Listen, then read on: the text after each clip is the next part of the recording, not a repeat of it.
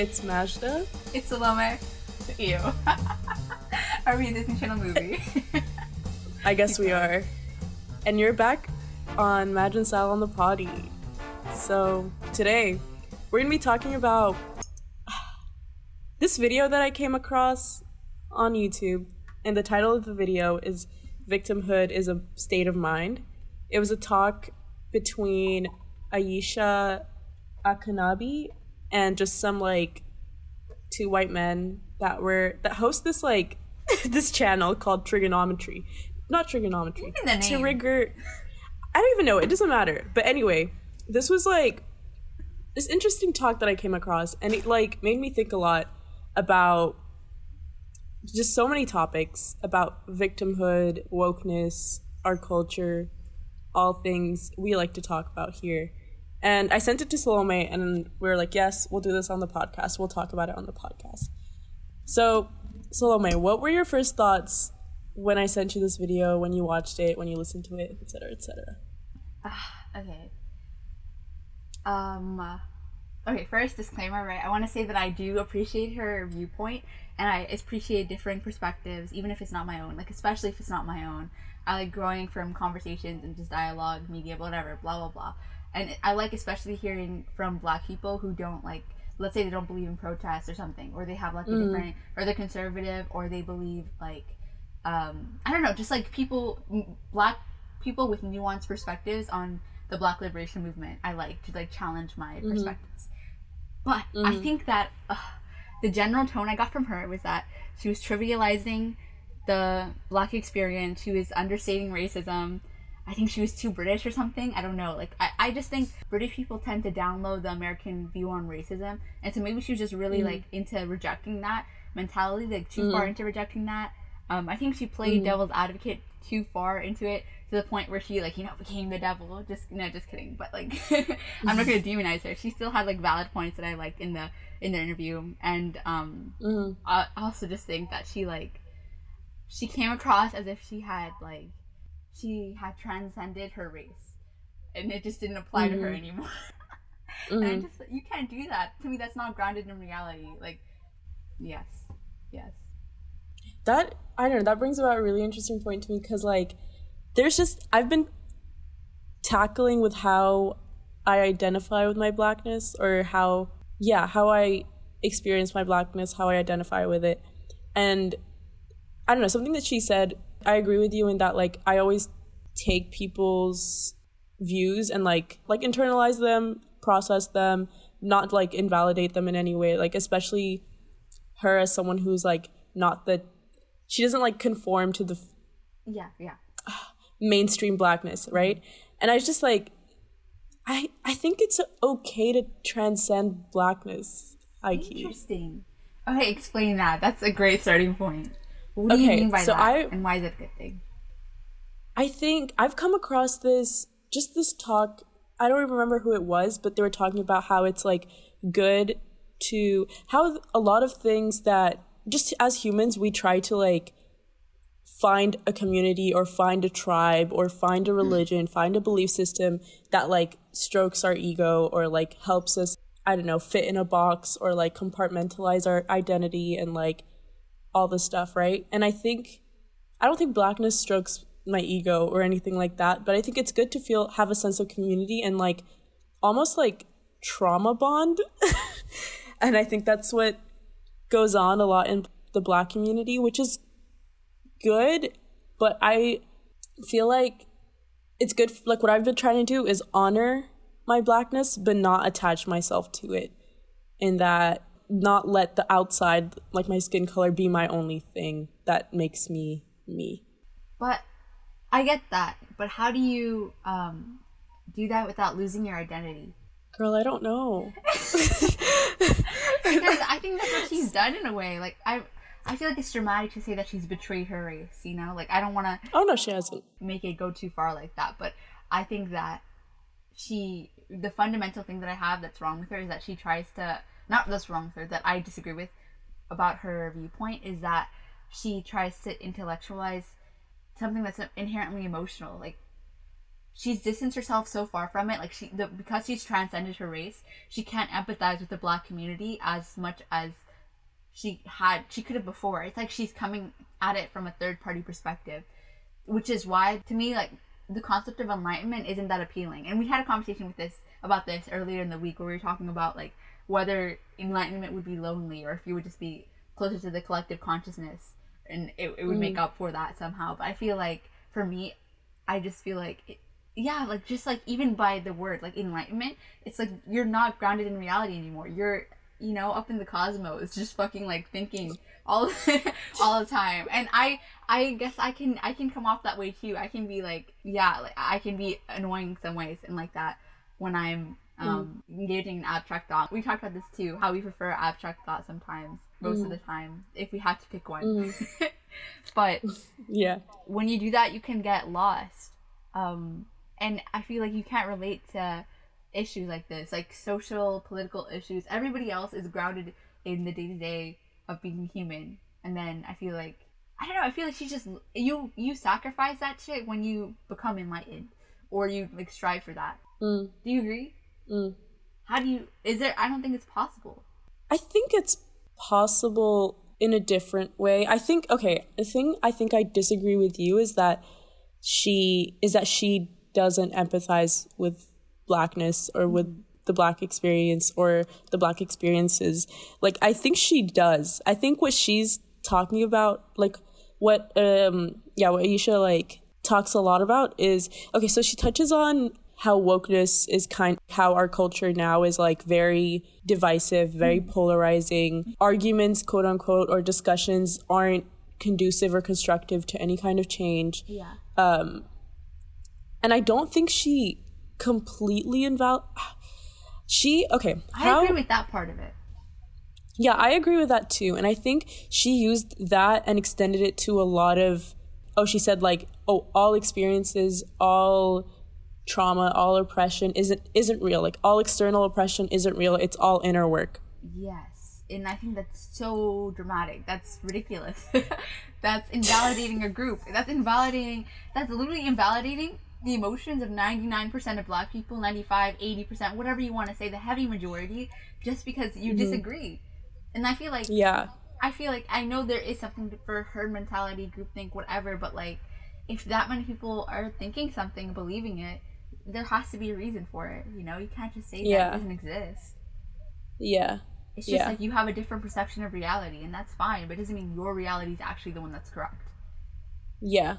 I think, yeah, I agree with that, like 110%. But I think the thing that I got away from her to talk, and I think that fed to like what how I was thinking about blackness and kind of like trying to not distance myself from it, but like not attach my identity to it is the like, okay, I think there are two sides or like two players to all kinds of like oppression or discrimination or whatever.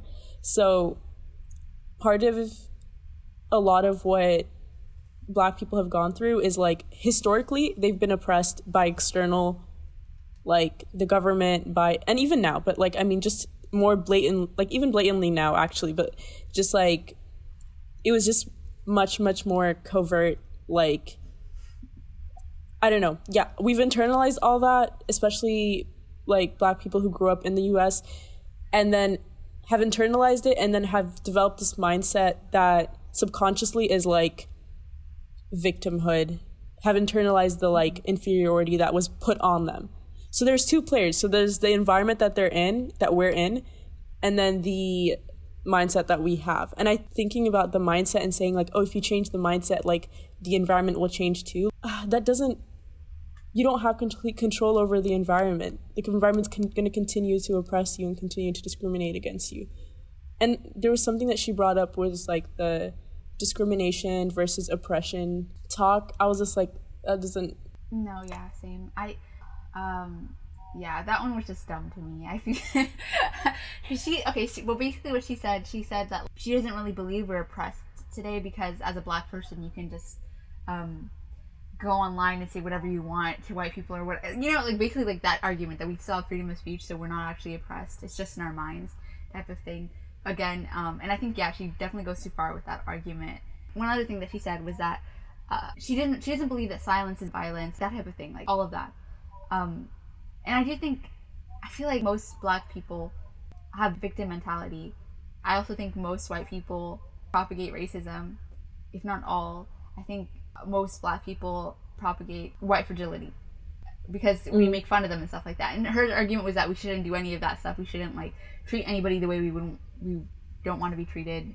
We shouldn't treat anybody the way we don't want to be. We shouldn't treat anybody the way we want to. What? What is the saying? Say it, say it for you, Ashta. the saying is the saying is treat people how you'd want to be treated. exactly. But but it's like yeah, we should do that. So she said yeah yeah yeah. Don't you think? Okay, what do you define as victim a victim mentality or like a victim mindset or like whatever? um I don't know. I feel like it's pretty self explanatory. I think victim mentality is just yeah, when you believe you're a victim. I don't know how to explain it in a way that doesn't involve the words, but I when you think the odds are stacked against you. But I feel like for black people, even mm. though we most of us have a victim mentality, I think it's because, you know, we think everybody's out to get us because everybody actually is most of the time. We're not making it up, I think. So this is I feel like our perception of reality isn't as misaligned that as she thinks it is. I think it's rooted in mm. truth. Mm-hmm. What do you think? Yeah. I like define victim not define it, but how I think about it is that like I think victim mentality transcends race. I think everyone has a victim mentality. Oh, for sure. Especially people that are especially like white fragility is a form of victim mentality. Yeah, everyone has like a struggle story. Everyone has a narrative that they have in their mind that keeps them going and, you know, solidifies Yeah. their ego, blah, blah, blah. Yeah, the victim mentality I think is like people feeling like life owes them or that like they're entitled to I think everyone should be entitled to like the basics for survival, you know? We should demand that from the government kind of thing, but I think it's just a lot of people have been like this is just trans- transcends race, but a lot of people I think we're losing touch with the individual like day-to-day like interactions and we have this like I agree with her in that we have this lens that everyone is ill-intentioned. Everyone around us is life is stacked like life is against me. Life isn't is happening to me. Life is everyone in my life, everyone that I encounter is thinking about me and thinking about harming me kind of thing. When I don't think shit like on the day-to-day basis Yeah. is super personal, but it can be because I can't say like, oh, it's not personal, but like there are people who are getting killed by the police kind of thing before their race. Like that stuff like we can't invalidate, you know? I do think that like that if everybody started meditating or something and everybody started doing the inner work, that the world would fucking change. Blah blah blah. But that's just not reality. That's not realistic. Um, yeah, so I feel like you can't just say because her argument was that everybody should focus less on social work and focus more on self work. Or she said some other way. She said it like, oh, focus on self awareness instead of social awareness. Mm. Yeah. but you have to do both. Like if you just focus on you have to self awareness, you'll just end up being enlightened by yourself in the corner with nobody listening to you, or something. Yes. If anything, that's the best case scenario. Yes.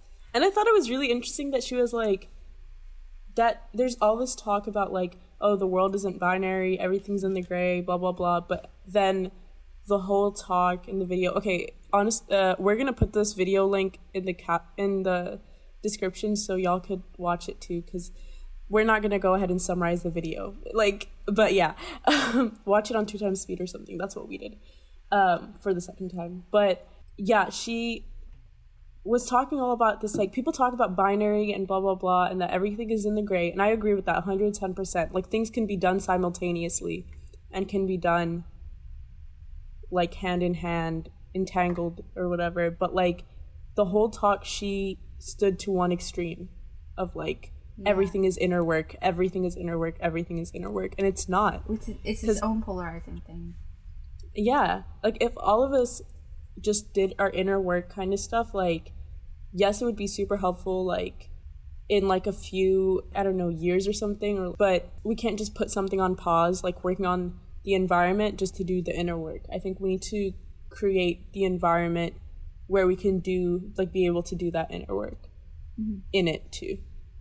Um, like I was just telling you about this, but I feel like I've been doing a lot of inner work, and then I go on into the world, and I feel like sick. Like I just like I'm like, oh, let me go back, Yeah. and that's just really really hard to do. Um, like that's why I'm like, no, it's good to find balance in both, so you're not fa- like falling to either extreme. It's really easy to be like, oh yeah, compassion and love and this stuff is gonna get us through, and it will, but it's not. It's not that. It's it's so hard to rely on the masses for like this spiritual awakening of sorts, you know, mm-hmm. or conscious aware- awakening or something. Yeah, no, I agree. she did say that wokeness isn't conducive to mental health, and I do agree with that. Um, I, I don't think. um, yeah, it just I don't. makes you unhappy if you try. Like it just, it's just the same thing with Instagram and how it just Instagram. Ugh, I don't know. Can we talk about. Instagram? We did. I think we talked about it last week. It's- oh, did we? yeah, I mean, I never liked Instagram to begin with. My problem was it with, with it was too escapist for me. But Oh yeah, we did talk about this. now this. the wokeness and escapist together, it's both just so fucking polarizing to the soul. It's not good. It's just not good energy. Yeah.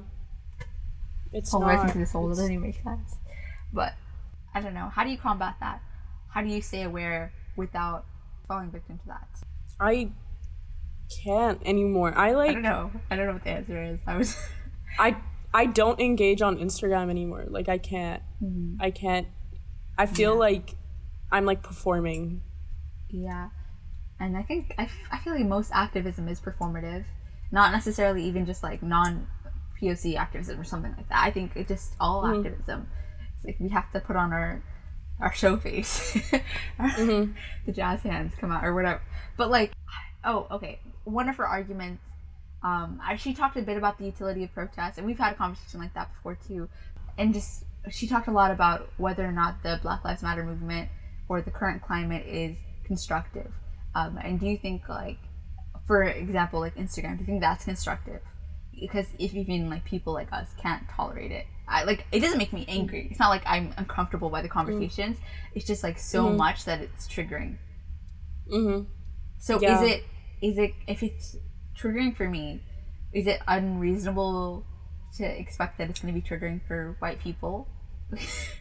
or like the people that were I guess like the whoever we're trying to reach with this um, output of information. Mm-hmm. I think it's like like two sides to everything, or not even two sides, but there's so many different sides to social media activism. I guess like I don't want to call it that, but it's just social media like social awareness, I guess. But like, I think it's done a really good job of at least for me. I can speak for myself. Is like I've learned a lot of things Oh, me too. through these like stories i've learned a lot of things exposed myself to a lot of different accounts that are changing my feed and like i feel like i could add to my feed and make it more just like Inclusive. it's just something i want to be yeah not even inclusive just something that like i would want to be on in that it's not just people posting just like trivial superficial like stuff that i don't really care about it's more so like i go on social media and like okay i feel like i could like learn from it but do you think this is a permanent shift? I think yeah, it's definitely a shift that's I don't think we're going back to quote unquote normal. I feel like we we've dived into a new normal. Like we've leveled up in the game, you know? Like the simulation we talked about, the game levels, like yeah, but I, in the social media social media realm, like we've kind of leveled up even if it's like half a level. I think it'll just go back to normal. I think it'll die down, and then it'll become the escape. It'll just like go back to its escapist roots eventually. I think it's still at its escapist route. I don't think it's ever gonna Social media is always like going to be escapist. transcend its escapist roots. Yeah. I think the like what we talked about today, but I think it's like becoming the message is kind of becoming empty. Like it's at least to me it's like it's been it's being said over and over and over again that I'm like these posts I'm just like like tapping past people's posts. yeah, yeah. Like you're um, I'm not really absorbing it you anymore. become desensitized.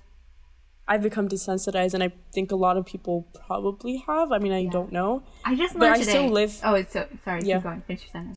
Yeah. I think with me, it's just like I live by a certain set of principles that, like, I will get involved in whatever way I can with, like, organizing and stuff. That I think is, like, we were saying, like, today when we talked about, like, the rev- revolution isn't going to be, tel- isn't. Oh, that's what I Gonna was going to say televised? too. Oh, twinsies. Oh, okay. I'll let you do it. I'll let you do Oh, it. just that, like I learned today what it actually means. I always thought it was Mm-hmm. that like nobody would care about the revolution enough to put it on the TV, but Mm-hmm. what it means is that um, the revolution will not be um, commercialized. It won't be become like it won't become marketable and stuff like that. Um, but it, It won't be of has in a mainstream. at this point. If we're becoming desensitized to the way it's uh, marketed, promoted, discussed on social media, which is the news Mm. outlet of most people our age. Which means the revolution isn't happening. Yeah, in the my revolution opinion. is being It's not televised, so it's over. It's not happening. It's not happening Darn in it. people. Like I think people's consciousness has changed and has like there is that shift internally, but I think it's very it was very what I'm realizing it was probably very like rooted in like the shock of the situation. yeah. I'm like, how do you push push people to like actually internalize that they're how they were living their life before was super harmful towards a lot of things, and they were just passive to a lot of oppression. I think you can't in a way because and that's why like for me that's why when we were having the utility of protest conversations I basically thought that I basically think that there is no utility. Mm-hmm. Nothing matters. I, no, I don't think that nothing matters. I just think when I go to a protest, I go there to learn about a group that I haven't Mm-hmm. spent time with. Like I went to a Palestinian Mm-hmm. against annexation protest car caravan thing. I had never like discussed that before, thought about it much, and I went there and I learned a lot. And I showed up for a marginalized community that I hadn't before, and I met cool people, and I stood up for what I believed in, and just like that. That's why I go to protests these days. I don't go there because I feel like I, it will affect change in the long run. Because what is like mm. nobody actually has a benchmark for that shit. Like we could actually be doing mm. absolutely nothing. I feel like you just go to the you. I feel like you protest for selfish reasons or else you're not gonna find any value in it because i don't think any i don't think there is a value in protesting that much i really don't think there is um, especially in the day that we live in today but also just i don't know how how do you make a revolution have longevity without making it televised is it possible That's the thing is that poem goes back into the inner work. Is that the revolution is in the inner work. which is And is goes in the to what she was saying in the Yeah, in the video and that's where Yeah. her point actually like stands ground because Yeah, you can only work on yourself. You really can't impact people like that. You, you the most impact that you could do to change the world is to change yourself. yeah, Probably like because at the end of the day, protesting, commenting on someone's social media, that's kind of like giving unsolicited advice, which Mm. we've talked about before too. It's like, is anybody actually going to listen? Probably not. That you're saying that for your own benefit, maybe, maybe just to hear yourself talk. Even if you're doing it to help somebody that you're talking to, it's Mhm. I don't know. It's, there's no tangible benefits to it. I think it's kind of a simplification to say there's no benefit. I think largely negligible. people Sorry. not negligible. I don't think it's negligible. Like I was just saying, like we've learned a lot from. I mean, I've learned a lot from social media. Yeah, a lot of people have learned a lot from that. social media. That's your inner world. I think a lot of people are. I think. I think. I th- okay. This is the thing. I think a lot of people are, even if it's in the name of virtue signaling, at least they're trying changing their approach to certain things in life. yeah. you know and i think that's where it's valuable if they're trying to demand the environmental change like environmental being like external change to help us be able to live outside of this mindset that we've like imposed onto ourselves i think that's fine I, not fine i think that's as long as we have we can get numbers and stuff Right. it's fine but i'm just gonna stay off social media i'm staying off instagram i'm staying off But if we're staying off social media, I feel like everybody else is staying off social media. Who is they're not there? people are addicted to social media they can't get enough of it so I guess. uh, yeah, and also I think another reason um, we shouldn't police people's movements or emotions in the Black Lives Matter, like, because that's kind of what she was doing in a way.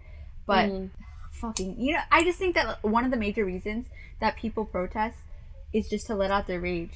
And if we don't know mm. whether or not racism is ever going to be something that can be eradicated or reversed. Like, cause I don't think it is. I feel like it's insurmountable. I think it'll always be.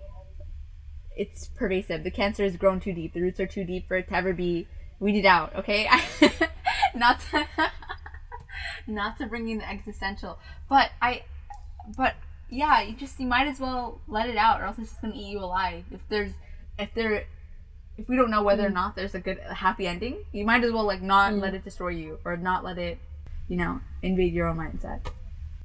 Don't The you think then? The, Yeah. don't you think? Okay, the thing that you were saying about like how racism could never be, you know, eliminated or whatever, like eradicated. I guess. Like, do you feel like?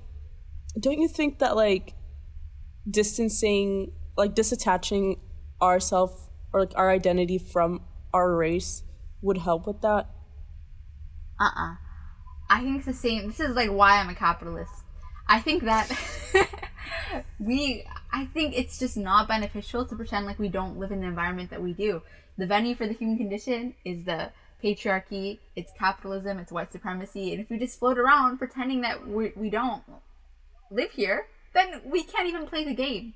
We're playing a different game. We're playing FIFA when fucking Call of Duty's on the screen. I don't play games, okay? It took me a while to come up with one. But we're just playing a game that's not even nobody else is playing. So how are you gonna win if nobody else is playing? And maybe you don't want to win, and because you're not playing the game, you automatically like win by default or something. I don't know, but it's just I don't think it's constructive by my definition. Mm. So you don't think that you can do both, like hold your race and like, okay, I know that because I'm black, I experience these things, but that doesn't mean that because anyone who talks to me or tries to have a discussion with me is directly coming at my blackness. I think you can do both. I try to do both. I I try to do I try to do that too. yeah. But go ahead. No, I just just when I'm having conversations with people, I I measure their intentions just as much as I measure their impact that they have on me, mm. and I judge them mm. by both or none mm. sometimes. But like sometimes it's not that deep. I try not to let that shit get to me, too. So that's why like I I understand where she's coming from a lot of the times. I just disagree with too much to agree with her. yeah. Okay, what do you agree with? What do you agree with? Let's talk. I think I already talked about what I agree with. We already brought it up, I think. Um, We like touched on it. I have more that I disagree with than agree with. Okay, Um, what don't you agree? With? Okay, What question do you disagree with? Do you think that most black people propagate white fragility? Most black people? Yeah. I think white people too. you- I'm not excluding them, but do you think most black people do? Wait, explain that more. I just think with our Karens, our memeing, the way we make fun of them in group chats when they're not listening, you know? And I'm not saying we How should does- stop, you know? I'm just saying, mm-hmm. do you think we do? How does that propagate white fragility? I don't know if I'm understanding. It's not because we're not coming to them from a, a place of forgiveness like compassion empathy mm. we're, we're just mm. laughing we're kikiing in the corner like oh look at them still being white after all these centuries I think okay, I I wrote something down about this, but that's the thing. I think we're attacking individuals too much. oh for sure So, like, I think, like, not I think, like, it's the systems that individuals created, yes, that are largely um, oppressing us, like, directly, like, oppressing us. It's the individuals that, as like Aisha was saying, was like slightly like like discriminate against us. But I think that's when intention versus impact comes in. Like the impact they're having is like super is just like negative impact yes but like are their intentions always negative? I don't think so. And i think i think yeah we do propagate white fragility in that sense once you explained it. Like yeah and that's the thing she also said. She said you should treat people like the way you, you want to be treated whatever.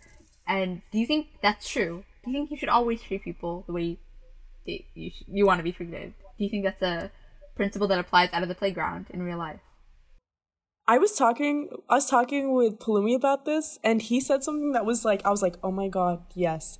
But he was saying that you shouldn't treat people the way you'd want to be treated. You should treat people the way they want to be treated. That too that too. That's another level. But that's still like i what i meant and we can talk about your thing too i want to.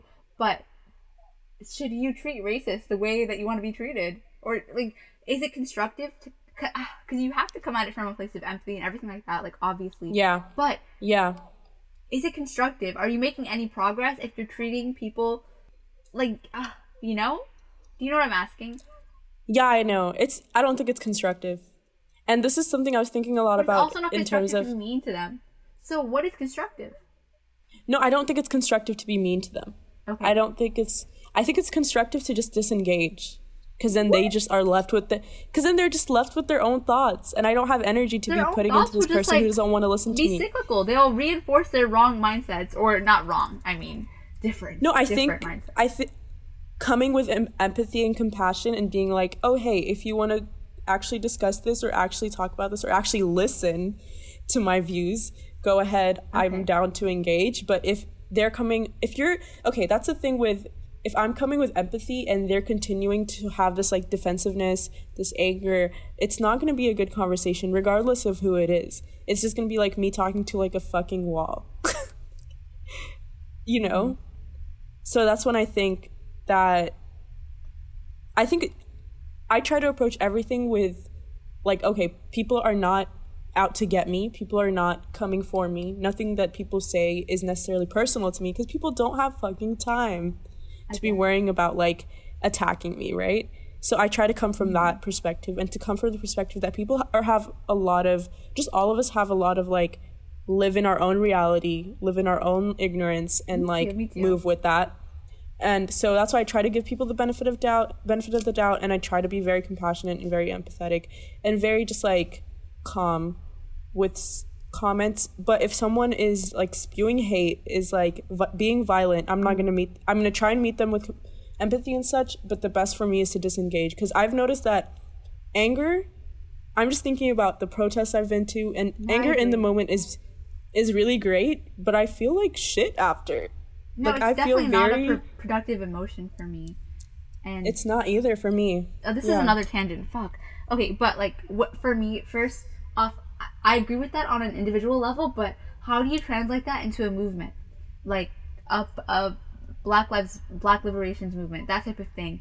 Because you know, like nonviolent protests versus violent protests, or just like the MLK quote. I think I saw Tupac talking about this once too. But just like, if you've been asking calmly to be let in a room for centuries, then like, what are you gonna do? You're gonna start like banging on the windows. Like, this is the only way for to get people to hear us because they've Yeah. Inoculated our voices on the baseline level. They can't hear us when we're speaking Yeah. calmly. So how do you balance that perspective with still treating people the way they want to be treated? Because I agree that if you come at it from that perspective, from an angry Mm-hmm. perspective, nobody's gonna actually want to listen to you. So how do you get heard? Is there a way to get heard? What is the the line? I think it's attack the systems, but in your daily conversations, try to that's do it? the try to do the changing the of the lives kind of thing. Like I could So yell treat at people cops the way they want to be treated, but treat Day to day. Um, with like the with the energy they give you. with the- yeah, okay, cool, yeah, or even more energy if we want to make Even more energy. Yeah. Cute. Okay, so we okay we have to go back a couple of steps. We missed things. Um, we have to talk about the Palumi, um, that perspective on it, and then also just anger being a product- productive mindset. We can do that one first Mm, because yes. that question of like, would you rather be angry all the time or sad all the time? Mm-hmm. And it's like Mm. I feel like me personally, I've had so much experience being sad and being productive Mm. from a sad place that it would be easier to be sad all the time Mm. than angry all the time because I don't know how to be productive in that space in that emotion. For me, Mm. that's also a reflex question. Tell me more about it. Tell me more about it. Oh, I did, I did. So- we don't have to talk about this long. Okay, so you're choosing sad? No, I would choose angry. Sad. I would just figure out how to choose angry. I just want to be happy, but like if I my options would be sad for the rest of my life and angry for the rest of my life, I would choose mm-hmm. angry because I spent too much of life sad already. There's no reason to do that. We're just gonna die one day. Need to be happy. You to. Yeah. And those are the binaries. Oh my god. Are Yeah. they No, they're not. They're not the extremes. But I'd say I said angry because I feel like a lot of drive and like energy can come out of being angry and a lot of change can come out of being angry. Like we talked last time Yeah, about being be disruptive. Yeah, I think being sad for me has been really debilitating. Like I feel like I can't do anything. It's just a lot of self doubt, a lot of very like being super self-conscious, being all up in my mind about myself. Like I become very selfish in that like I just think about everything that I think is wrong with myself, you know? Mm-hmm. Like that's what sadness looks like to me. And I feel like being angry, I feel like everyone's kind of already in the state of being angry. like it feels like that with yeah. the world. And she talked about a bit, a bit about that in the interview too, about how she she didn't think the that tone was constructive either but also the mm-hmm. victimhood isn't constructive either. So I feel like those are the two polar opposites in terms of like, um, if you want to zoom out and talk about it from a, a movement perspective or like a like a lot mm. of people, would we rather be victimized or angry? and I think we should be angry if we're not, you know, if we're choosing one or the other, victim yeah. mentality or rage. Rage is more productive. Rage. I think rage is more produ- productive short term I think both of them are going to be miserable long term. Yeah. so yeah, I've been th- I've been thinking about like how the past few months I've been very very angry with a lot mm-hmm. and I felt very like misaligned in myself and just yeah, like yeah. I felt like like almost felt like I was like on drugs. Like I would do things that I would never do when I'm like balanced. And um not that they were things I regret, but they're just I don't want to be in that state. It's so I'd rather be where I'm at right now and like content and still working towards some like the things I care about and like inner work and external work kind of thing. So, but I still choose angry over sad. Mm-hmm. There's more there. And if we choose that on an individual level, we can't blame the collective for choosing that as well. Yeah, you're right. You're right. If they are choosing it, I don't know. I don't have the data points. But But they don't have to choose that. You don't have to be sad or angry all the time. I mean, in our reality. Listen, have you gone on Twitter? My problem with Instagram is that it's escapist. My problem with Twitter is that it's polarizing. I feel like everybody always has to agree, which is just not productive at all, at all. Mm-hmm. Anyways, mm-hmm. is we okay? We missed the point with the the the misinterpret not the misinterpretation, the difference in interpretation of the question. Oh, you should treat people the way they want to be treated. I agree with that too. Yeah you just want to you give people the same energy that you would want like if i don't want people to look at me when i'm crying. Like if you see me in public when i'm mm-hmm. no no. Mm-hmm. i wasn't crying. I was mm-hmm. it was wet outside. I don't know. Like just ignore me. Mm-hmm. so that's what i would try like instinctively try to give to somebody else. But most mm-hmm. people probably would want to be consoled right or something. Mm-hmm. or you should do it just different people. Yeah subjectively. Yeah yeah exactly. Yeah yeah. And i love what i love about how the way he put it is like there's just so much nuance to people and we're not all the same. We're all different. We all need different things. Mm-hmm. And people should be treated how they want to be treated and you should ask them how they want to be treated and you should listen to how they want to be treated how do you do that just... casually in conversation? I guess huh? how do you slip that in without sounding um corny like us? Is how that corny? i don't know. It kind of is but i like it. I wouldn't mind. I mean i don't think it's like just straight up ask them how do you want to be treated? But if like if something comes up, like a situation comes up, and you feel like you're acting, this is what I do. I feel like feel like I'm acting on my assumptions of like life. I'll try to figure out what they how they look at life and then go off that kind of thing. I don't can't give you a concrete answer because you know I talk in abstract, mm-hmm. but me too. Me yeah. too. Which is I don't want to say a challenge for this podcast, but definitely a balancing act to try to ground yeah. our abstract conversations in concrete realities as well, so we don't become annoying. Yeah. Like yes, um, whatever her name is. Just kidding. I what is her name? Michaela. Who? The lady. Aisha. Aisha. Aisha. um. Any other questions? Um. Oh, okay. She acted like we weren't fighting a race war, and I think we are, because she had a problem with the like terminology, like ally for ally. one. And I just think, mm-hmm. yeah, we are fighting a war. And if you don't think we're fighting a war, that means the war is not going to be won, which means um, racism will exist forever. I think. Which maybe is that a generalization? Is that like reducing the argument too far? But I think, I think that's reducing the argument too far. I just disagree. I think I don't. Go uh, ahead. No, I just think, for one, I think you can have nuanced conversation with generalizations just in general, which is fucking. Mm. I repeated myself like three times. Sounds annoying, but um, fuck yeah, I think when you get down to the nitty gritty, this is a war against racism. And if enough people don't even believe that we're fighting a war against racism, then racism will always exist because everybody doesn't recognize it as a serious issue. Salma, you sound like the US government. I do? Making everything a fucking war. well, But okay, no, okay. no, but like, okay, I agree with you in that. I think because we live in capitalism, we live in white supremacy, we live in the patriarchy, we have to talk like this. If the other front is talking about it in terms of war, and you talk about it in terms of, you know, hugs and kisses, then you're gonna lose. I'm not talking about it in hugs and kisses though. Just you in general, not you as in Majda. Yeah. Why do we have to? Okay. Okay, there's just so much there that I want to unpack. First of all, why do we always have to resort to violence Because we live in a violent in world. our language? Racism is rooted in violence. Some people It say really whiteness is. is, rooted really in is. violence. Yeah, I just don't agree. I just don't know how we can resort to violence in our words when describing this stuff. Like I think I think the thing with a war, with labeling it as a war, is that it's so polarizing. It brings all that stuff with it. Yeah, but I It think brings just all because that weight with it.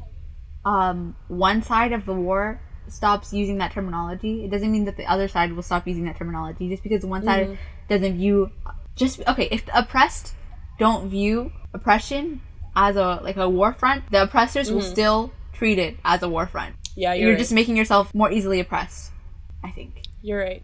I think it's war against the systems. That's the thing. I don't think it's war against individuals. Exactly, I I can't get agree. with it. I can't get with it on the individual level, on the day to day level. Like me encountering some white family, like at the park f- in fucking Cary, and thinking that they have like they're just going like it, we're there to be against me kind of thing. Like no, I can't do that. But like yes, on systems level, yes, it's a war. It's a fucking war. But since racism is such an abstract thing sometimes, like yeah, it has manifestations in concrete reality, but Yeah. it's also just like an abstract thing. It's just like it's shaped by conversations and just Yeah. unformed ideas or subconscious. But like how you have to fight out on an individual level too, or else, right? You have to discuss on an individual level. I think. So okay, And we're then if- fighting. We're not fighting people. Period. That's the definitive consensus. I mean, I not like. I think it's just a thing with not trivializing important issues, but it doesn't need to be. Yeah. I definitely don't want to come at anything from a negative perspective. Yeah. Yeah. I mean, I th- I agree with you 110%. Like all the energy that's going into it is warranted. Mm-hmm. Like at the bigger level in terms of political organizing, community organizing, like group organizing, I think is like needs to be violent and in all of its ways, all of its forms kind of thing. But I just think like day to day even the day to day whenever we're putting people in their place, like on how they're perpetuating racism like we can't be extremely i don't know like divisive with that because then people aren't going to come around I don't think anybody's gonna come around. I think to the oppressors, uh, the revolution is rooted in revenge. They think we're they either think we're fighting over nothing, or we're like squabbling over nothing, or that we're trying to get revenge. do you think a lot of people are trying to get event- revenge though I think some are. I don't know about a lot. I haven't done the data research, analysis. i think a lot of people are especially with how they talk about like arresting cops and such like that was just like one thing that came to mind right now is like which is like all valid like calls Mm-hmm. another for with, like, justice and such revolution is ro- rooted in emotion. It's not very intellectual in the moment. I, I, I, yeah, I think it's, a lot of the intellectualizing happens much later when it should be happening in the front. Like we should be having these conversations. We should be discussing whether or not we should be protesting in a global pandemic, mm. like beforehand. We mm-hmm. shouldn't just let emotion drive us. Like whether or not it's mm-hmm. right or wrong, we should just talk about it mm. beforehand and organize more than we actually mm. do. Mm-hmm. Okay, what do you think? Okay, I'm gonna move the conversation, but what do you think about compassion versus pity? Oh yeah, I had that. That was on my notes too. Pity is one of my biggest triggers, along with like freedom, being constrained, and stuff like that. Like it's, I hate pity. I hate it as an emotion. I think a lot of people, even like me, I've I've done it on accident too. It's hard sometimes to be present and um, put out compassion instead of pity. you just it's a lot of like being like policing your facial features, like constructing it in a way that looks right because you can have the right intentions and still come across a certain type of way, which is why I under like I'm mm. still understanding, I guess, of when it comes across. But I don't. Yeah, how do you people even allies? A lot of the times their allyship is rooted in pity, and that's not what should be rooted in at all, and that's just distasteful. I don't want Yeah. that. No thanks. That's why I'm conflicted with the term ally. And I'm like, what if it's just someone that's like, like she was saying, like a friend, an acquaintance, like people who just listen to me, listen to my experience, I listen to their experience, and we move in solidarity kind of thing. Instead of this label that's like, I'm an ally. And it's, I think usually allyship is like virtue signaling. Yeah, but I just virtue signaling and performative um, activism. I think they both have utility.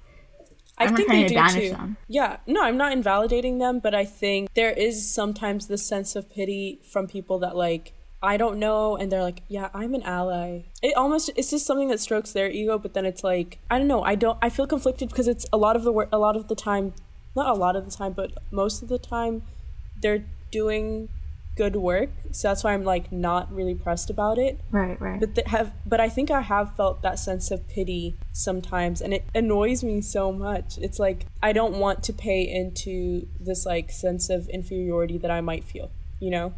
yeah, but you can't like criticize people because then they're just gonna shut down and not do anything. Yeah. it's weird. Yeah. Yeah, but then that also goes back to the intention versus impact thing. Like I Mm-hmm. don't think people's like usually I'm like those people's intentions aren't to belittle me, at least not consciously. So yeah. I kind of just But that's like a microaggression, kind of in a way. yeah, but I just I'm just like shrug it off. I know, me too. We're shrugging. um, Yeah. um, question. Oh, do you think uh, if you're pro Black Lives Matter without being politi- political, is that performative? Is that constructive any in any way? Because they were saying that they support Black lives, but they don't sign on to the politics of it. And how can you do that mm. without supporting politics? So, like, what are you actually doing if you don't have any political manifestation of your beliefs? Yeah, I don't think you can do that. Me neither. Yeah, like I don't know how you can be for the liberation of all and be a capitalist kind of thing. Oh, I'm a capitalist. I'm tapping out. And I don't even like to I don't even like like to label my views because they're always changing and they're always like growing and whatever, but like that's like one of the things that I'm like pretty sure of. Yeah. But politics are very divisive and very like binary and that's what I don't like, so I get where they're coming from and that. Which is why Kanye 2020. My white king is running for president. Just kidding. I don't think Kanye's a coon. Ugh, Elon is also my other he- white king. I hate you. I actually despise you. Okay, okay, okay. I think a lot, like, okay, so the title of this video was, is uh, victimhood a state of mind, right? And you remember how Kanye was saying, like, slavery or choice? I feel like they're kind of like, they come at life with the same energy. This girl, I- Aisha, and Kanye. But I like Kanye, I don't like Aisha. No, I'm kidding. I like both of them. They're both cool. Um, yeah. Are you ready to shift or anything else? No, I'm good to shift. Let's talk about Kanye. Listen, where do we start? Okay, I would vote for Kanye if I thought Kanye would win. Full stop. Majda cannot vote. However, who would you vote for? I think at this point, the choices are a joke. oh, for sure. I think Kanye, like high key, could do some good. Wait, actually, We can get see, into it. I don't know. It's nuanced. Let's get It's into it. I want to.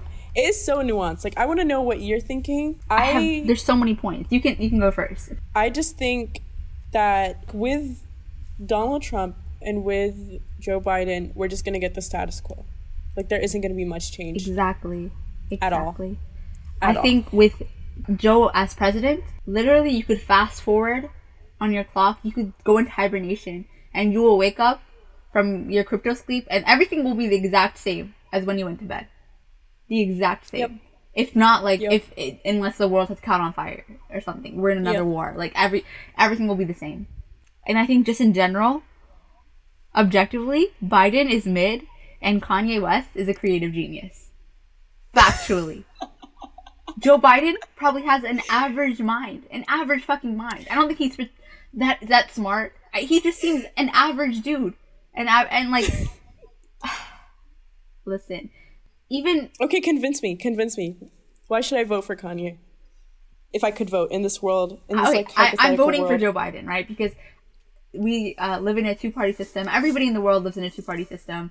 There, even if you have more than one party in a country, it's a political science law. I think Duvernay's or Duverger's, something like that, where only two are going to be the most prominent. And you like independents will not win president. Period. They just won't. So the a motherfucker from the birthday party is never gonna win office. Maybe you'll win something in like Oklahoma or Indiana or whatever. That's his party, by the way. That's what he's running under. But that's the my birthday thing. party. We need a motherfucking birthday party in the White House. We need chaos, and I think I would choose chaos over order any day, especially when I'm striving for a revolution.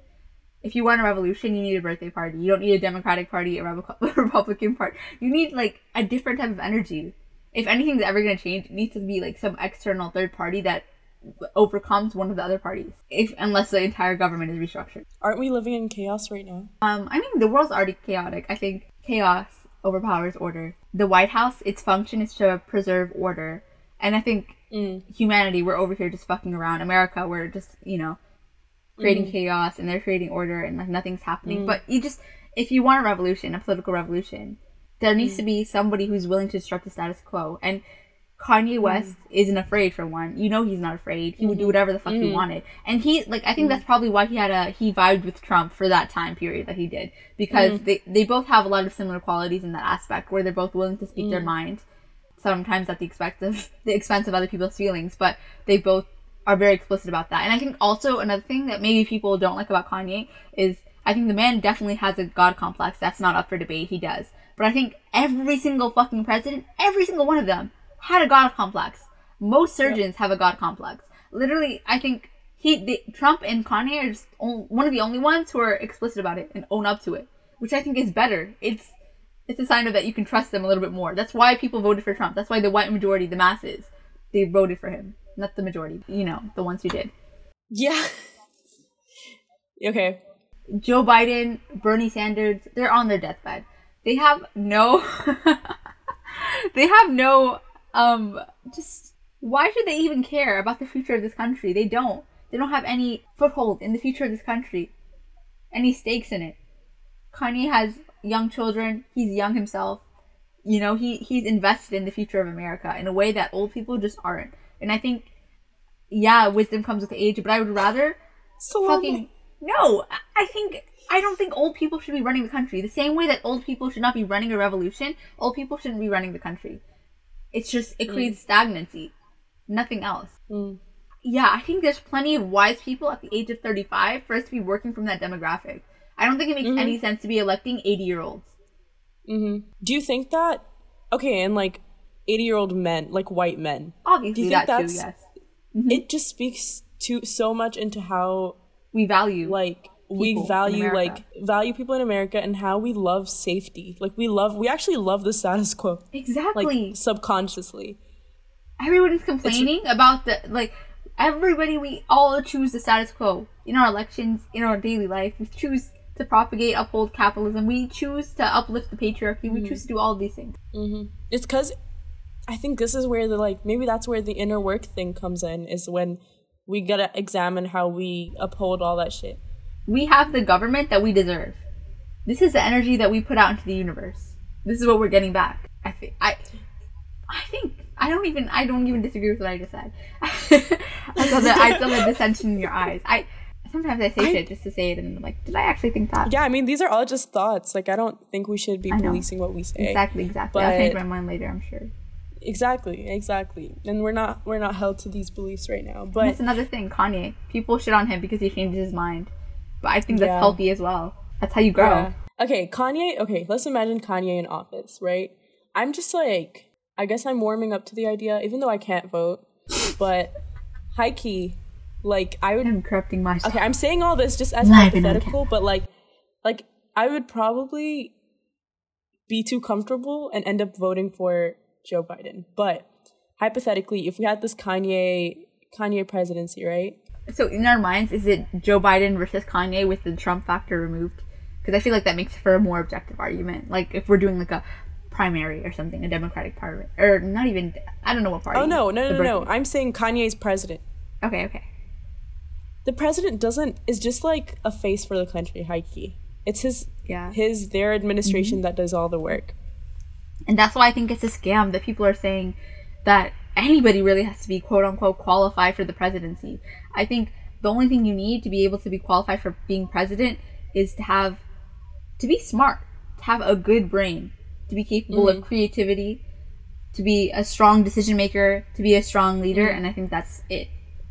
hmm Because you have people to solve everything else for you, to do all the research Yeah. for you. Yeah, yeah. And I think we're just it's like Kanye is gonna exist as the president, but Congress is still gonna exist as a check and balance or whatever. Uh-huh. Supreme Court is still gonna exist for whatever work they do. And like all these other parts of the system will still exist. And I like the idea of disruption in the status quo. So I like the idea of Kanye being president, kind of. Exactly. And another point, like even if you don't agree with all of his politics, sometimes you have to take a step back to be able to get a running start to jump forward. You know, even if like some of this stuff isn't like, oh, I agree with Kanye.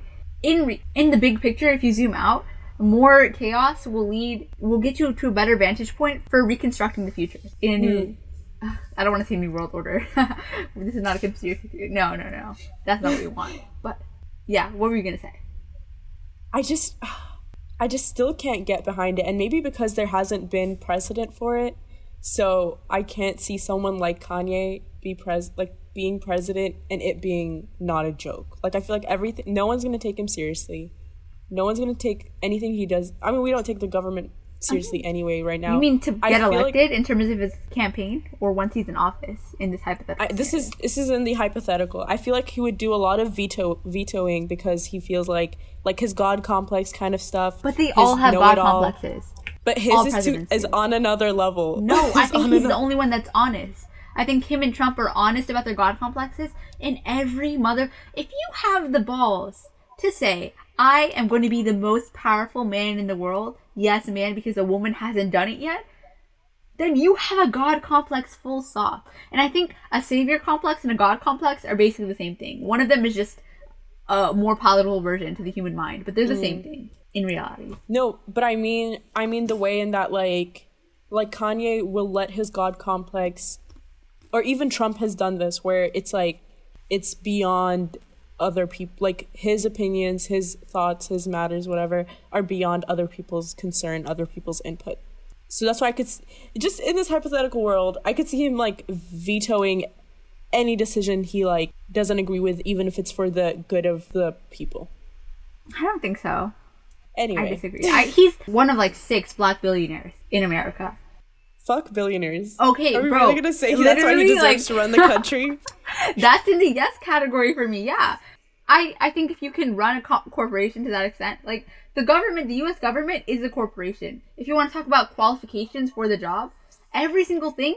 It's all privatized. It's all commercialized. Even prison systems are co- like social care, social services is a business. It's it's disgusting and it shouldn't be the case. But if you're talking about who's qualified to be a president, yeah, a billionaire is qualified because the United States government is an economic proposition. yeah, I agree with you in that the United States is a business, but I don't think we need a president to reinforce that. We don't need a president that's going to rein. That's just going to no, that's what I'm saying. Like being grounded in reality, it already is that. Even if you're the person who wants to dismantle mm-hmm. that, you still have to have a working function of how a business operates. Anyway, he got his name on the ballot in Oklahoma. Congrats. I mean, I'm not saying that he's gonna win 2020 or that he should have even run in this election. Like the He's way he gonna win. the way he ran, I think he just did this for to test the waters as like um research for when he actually runs for real. If anything, Mm. Yeah. Unless he's doing this to help Trump win, to like get get votes towards Trump, which I don't think he Yeah. is. But that that's a conspiracy theory that could be a thing. But I don't think he cares Yeah. either way. To him, I feel like Trump and Biden are the same thing. I don't think he like I don't think he's grounded in like the fact that Yeah. like he would actually be the person that helps Trump win. I don't think he cares. I feel like that's like trivial to him. Yeah, And it's Mm. Not trivial to And I think- everybody else. yeah. I think yeah. Coming back to reality, like it's really dangerous what he's doing. What's just Yeah. like what's happening with our elections in general is super dangerous. And it's so hard. I don't know. I know we're joke making jokes about it and whatever, but it's so hard not to trivialize the issue because it affects a lot of people's lives. And I mean, I'm thinking about it also for myself. I just don't want more like four more years with Trump, and that's that's it. That's it. I'll take Kanye over Trump. I'll take Joe Biden over Trump. I guess, but again, from like a macro perspective, maybe you would need a Trump in order to get a revolution. Maybe that's just the price you have to pay. Maybe you have to say the world's going to be fucked for four years, and then after that, people will come to their senses. I don't know. I don't have the answers, but I, I and I think it's hard to track that shit on a day to day basis on an election year. And I don't know if obviously like I'm still gonna vote for what I believe in in the moment, but if Mm. maybe that's just what has to happen. Mm. What do you, what are your what are your thoughts on that? That You we you have to take more- a step back sometimes to jump forward. Yeah, I think so. I think long term, I don't know what that like what that timeline looks like right now, but I think good is gonna come out of this suffering. Yeah, yeah, like, that's what I have hope. Maybe that's just me being suffering. naive. No, I think no, I think there's like optimistic. there's cycles to it. There's cycles exactly, to it. So I exactly. think me this too. is like a valley or whatever, like Mm-hmm. a low point that yeah. is gonna push. The reason like Trump happened was because Obama happened. We had our first black president, and everybody they were shook. Trump's voting society. base was shook. They were like, "Oh my god, oh my god, black president! We have to get information. Everybody, everybody." And then they, Yeah. we had Trump. So maybe after this, we'll have a boss ass bitch in the presidential Oval Office. I For hope real, so. I don't know. Maybe she'll do so. something. Maybe she'll, you know, Uncle so. Tom around. I don't know. Who knows? Like, maybe it'll be buffoonery. And if it's a black woman, if it's a know. black woman, Maybe. I, I'm just saying, like, I feel like if you have, you know, we've had that conversation too. You have to sell out, or you have, sometimes you have to sell out, especially like in a capitalism sense, to get success. So who knows if it Hmm. would actually, like, be anything. Yeah. And I think because us as humans move in like extremes, I think we're gonna start moving towards the other extreme Yeah, of yeah. just Which, our organization system healthy. and everything. They're not. And another one of Kanye's thing is that he was going to be the person to bring the country together, blah blah blah. And I think because he has such a like a, I don't know, everybody would say crazy, but I- let's you know say that the, I guess a kinder word would be like diversified or nuanced view. Like his political views are more, um, they don't really align with the left or the right specifically. So maybe he hmm. could be someone that could unify or bring people closer to the middle, or maybe he's just hmm. somebody that could never be elected because he has he doesn't align with because how do you be elected if you're not uh, Extreme. you don't align with the polar extreme exactly yeah i don't think you can hmm And that's the situation with Biden right now. He doesn't align with the extreme of the left. People don't. People don't like him.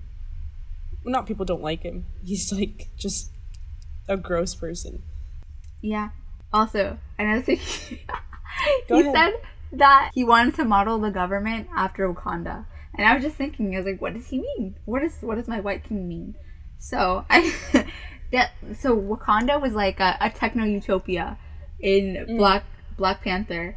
And their thing was that they were hidden from the universe from the rest of the Mm. world. So does he mean by that that he wants the united states to be more isolationist? Because we already are isolationists. And with isolationism comes xenophobia. So, so what was what does he mean by wakanda? Do you think he meant anything? Girl, girl. I don't think he meant anything. I don't. Really? I don't know what he meant. Because honestly, if my perspective of Wakanda, it's very like community driven, very socialist, very like. I think that would mean moving away from capitalism, but that's what probably what I want it to be. But like, okay was wakanda socialist i didn't get any data on that in my research girl, I don't my have data. Google. That's just that's I don't remember how the I think of it. It was just like, oh, we protect our people. Where everyone like, it's Not like this like it's just this ecosystem that like relies on each, each other. There's like very much like interdependence and all that. But like maybe yeah but that's not real utopia right i don't know yeah so maybe he yeah. did mean- Wakanda's a. maybe. I don't know. I don't even know what he was saying that with that. Honestly, I don't know. I don't know. Kanye's. I think that's the thing with Kanye. He's very misunderstood, and that's why he couldn't run this country officially. i think he could. or effectively. team kanye Then why aren't you voting for him? because No, I know why. I know why. I know. also side note, right? He has bipolar disorder, just like me. Yeah. And Yeah. I think a lot of people would say he's too crazy to run the country. Like he changes his mind too often, blah blah blah. Blah blah blah, chemical brain imbalances. But I think that if you're the president of the United States, either you're a sociopath or the stress of your job is gonna make you have depression and anxiety. So I think every president has chemical brain imbalances. I think all of them do. So I don't think that's like a thing either. It Doesn't bother me. it's just a job that I could never imagine me where I am right now. Just and I'm, but it's not just like oh if I can't do it, no one else can kind of thing. But I just like there's so many stressors, so much responsibility, so much like I feel like your view of reality is like distorted after being in that position. Yeah, that's all I have on Kanye pretty much. Yeah, he doesn't believe in abortion, which obviously I believe that women should have the right to abort. I think women should have the right to choose what they do with their bodies. But I think that even if Kanye, I don't think Kanye would could manage to pull off canceling abortion. I think um, if Trump could have done it, he would have, or something. Pence was his vice president. I don't think that's something that can easily be accomplished. There's too Yeah. much bureaucracy, too much like, de- like delay, lag time in the legislation. I don't think that's a thing. So I feel like the like the effects of that would be not negligible, but it would be like manageable for four years. Yeah, I don't think he could undo a lot of those laws. Do you believe that? Do you believe in democracy? Elaborate. Okay, there's a quote. Um, let me see. Uh, democracy is the most difficult of all forms of government since it requires the widest spread of intelligence, and we forgot to make mm-hmm. ourselves intelligent when we made ourselves sovereign. Mm. And then when you bring in democracy, do you also believe in like a presidency, or do you believe in like a dictatorship? Because I feel like dictators can definitely accomplish more, but there's like no. There's no check. Yeah, there's, There's no, no check. So it's like, how do you even win? I feel like a dictator that you elect could be cute to see how that played out.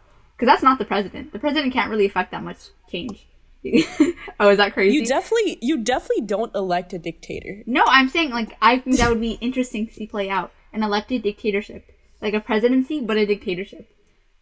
What could happen? Isn't but if, you, if you're a dictator, then you would never want to let go of the power. So that I don't know. Yeah, go on.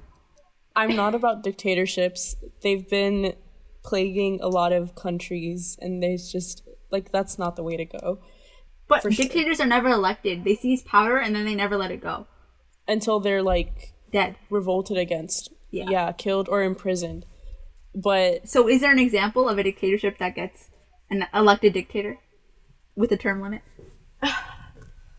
no, because that's not a dictatorship. That's, That's a just like- it's saying like you give one person the reins of the country and let them go crazy for a bit and see what they can accomplish.